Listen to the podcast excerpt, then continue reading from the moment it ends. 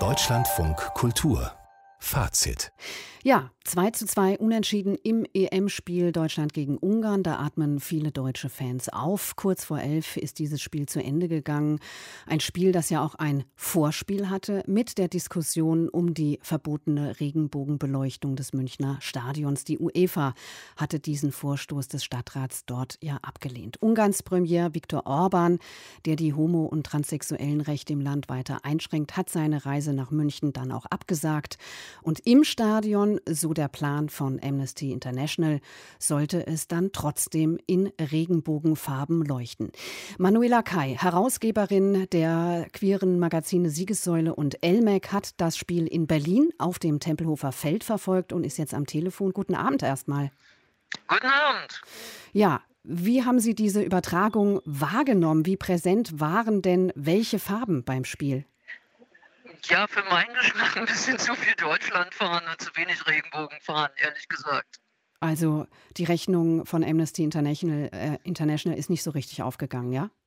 Nicht so richtig, aber ich denke, die Diskussion drumherum ist trotzdem gut gewesen und das Stadion, was in Regenbogenfarben geleuchtet hätte, hätte man während des Spiels ja auch nicht gesehen. Also so waren fast trotzdem ein bisschen mehr Regenbogenfahnen im TV-Bild zu sehen, so im Hintergrund. Ab und zu gab es schon welche.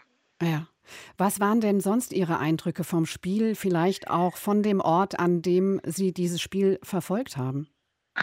Also da ging es wirklich nur noch um Fußball. ähm, da hat sich niemand mehr um Regenbogenfahren gekümmert, so mein Eindruck, ehrlich gesagt. Ja, so ist es ja dann auch beim Fußball, oder? Ja, klar, klar. ist auch okay, aber äh, die Diskussion drumherum, ich fand es schon sehr interessant. Also so eine wirklich äh, großflächige Diskussion, dass sogar Angela Merkel und Ursula von der Leyen heute noch sich genötigt fühlten, sich zu äußern.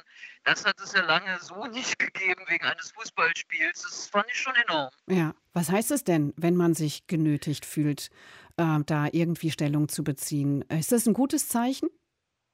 Ich finde, es ist ein sehr gutes Zeichen es ist nur so, kommt so ein bisschen unvermittelt. Also warum jetzt Ungarn? Also, dass dieses Gesetz äh, da in Ungarn, dieses neue, absolut indiskutabel ist, vor allem innerhalb der EU, ist keine Frage. Aber es gibt ja nun leider sehr viele Dutzende von anderen Ländern, wo für Schwule und Lesben und Transmenschen auch die Verhältnisse alles andere als gut sind. Und das wird ja nicht thematisiert, auch beim Sport leider nicht. Egal, ob man gegen China spielt oder gegen Russland oder gegen andere Länder, in denen gegen Menschenrechte wirklich verstoßen wird. Und jetzt ausgerechnet Ungarn kam für mich so ein bisschen überraschend. Hm. Ja, man kann ja auch fragen, warum diese Aufregung, wenn sowieso klar war, dass sich eine UEFA äh, darauf nicht einlassen wird. Ja, na, man kann es ja mal probieren. Ich fand es einen guten Versuch, ich fand es eine gute Aktion. Ich finde übrigens, und damit werde ich mich in der LGBT-Szene sicherlich unbeliebt machen, ich fand es richtig von der UEFA, das zu untersagen. Weil die haben gesagt, das ist ein politischer Akt und das gehört hier nicht her. Und diese Aus, also ich, die hätten natürlich sagen können, ja, prima, machen wir, hätte ich auch gut gefunden. Aber dass sie es als Politik eingestuft haben, das finde ich viel wichtiger, weil diese Verharmlosung von LGBT als wir wollen doch nur alle lieb haben und wir sind gar nicht politisch, das finde ich viel gefährlicher. Und wenn die UEFA das als politischen Akt einstuft, das in Regenbogenfarben anzuleuchten. Das finde ich viel wichtiger, dass wir als politisch gefährlich eingestuft werden. Das finde ich gut und richtig. Und aus UEFA-Sicht kann ich das total verstehen, dass die dann sagen, äh, Politik wollen wir hier nicht im Stadion. Während alle anderen sagen, aber es ist doch ganz, ganz unpolitisch. Wir sind doch nur schwul und lesbisch. Es ist politisch. Es ist eben nicht unpolitisch. Und für mich war das äh, eine ganz wichtige und auch sehr interessante Wendung. Wann ist denn das Hissen der Regenbogenfarben nicht politisch? Also Stichwort Pinkwashing. Viele Unternehmen schmücken sich mit der Homofarbe, viele Sportverbände schreiben sich sexuelle Vielfalt in Kampagnen auch auf die Fahnen. Aber man muss ja auch noch mal hervorheben, dass gerade im deutschen Männerfußball äh, sich noch nie ein aktiver Spieler als schwul geoutet hat. Und das hat wahrscheinlich auch seine Gründe. Also insofern ist so eine Verbotshaltung ja vielleicht sogar ehrlicher als die Verurteilungen Richtung Ungarn, oder? Unbedingt, weil ähm, äh, das, ich fand das alles, diese ganze Diskussion, das ist für mich total scheinheilig, ehrlich gesagt. Ja. Also ich finde es cool von Manuel Neuer, dass er diese Regenbogen-Kapitänsbinde äh, trägt. Das finde ich wirklich cool von ihm. Aber wir wissen auch, er selber ist nicht schwul. Und damit ist das, also ist alles, was er als Hetero halt machen kann, ist auch okay. Aber was wir brauchen, sind Schwule und Lesben, die dazu stehen, was sie sind. Und es gab ja jetzt ewig viele Fernsehsendungen, wo das ganze Thema diskutiert wurde, Regenbogenfarben in, des Stadions ja oder nein aber alle reden immer nur von ihr und man muss doch äh, tolerant sein und so, aber niemand redet von sich selbst. Und wir wissen, und übrigens gerade auch im Frauenfußball, nicht nur im Männerfußball, beim Frauenfußball kommt lesbisch sein viel häufiger vor als schwul sein im Männerfußball.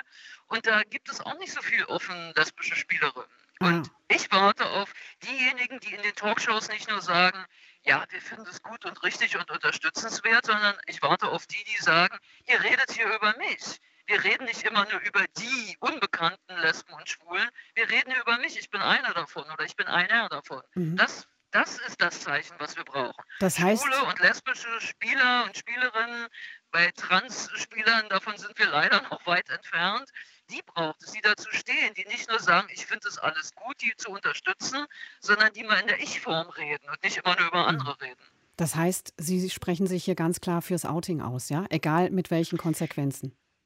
Ja, ganz klar. Ich meine, wir machen das ja auch jeden Tag. Also es gibt so viele Schwule und Lesben, die, die jeden Tag ihr Coming Out haben, die ganz offen am Arbeitsplatz sind und dabei sehr viel weniger verdienen als Fußballspieler.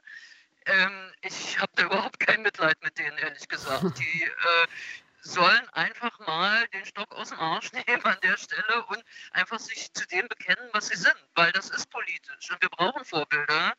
Und äh, wir wissen, wie wichtig Fußball kulturell hier in Europa ist. Und da äh, ist ja in anderen Ländern auch möglich. Und Deutschland hinkt da total hinterher.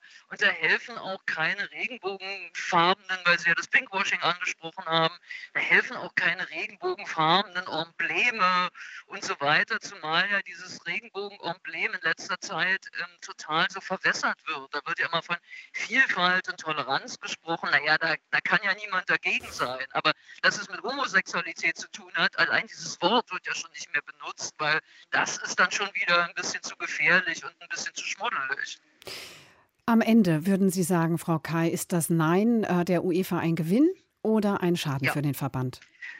Nein, ich fand es ein Gewinn, weil die Diskussion jetzt weitergeht, weil wir alle wissen, wo wir stehen und weil wir einfach äh, viel klarer wissen, wo die Kante ist. Ich fand es gut und konsequent von der UEFA, weil die sind so ein Verein eben. Da weiß man, mit wem man es zu tun hat. Aber es ist auch klar, es ist ein politisches Statement. Die Regenbogenfahne ist nicht einfach nur Happiness und Love is Love. Es ist ein politisches Statement. Und ähm, das hat mir eigentlich Aufwind gegeben, dass die das verboten haben, ehrlich gesagt. Ja, das sagte Manuela Kai, Herausgeberin der queeren Magazine Siegessäule und Elmec nach dem EM-Spiel in München. Danke Ihnen, Frau Kai. Sehr gerne.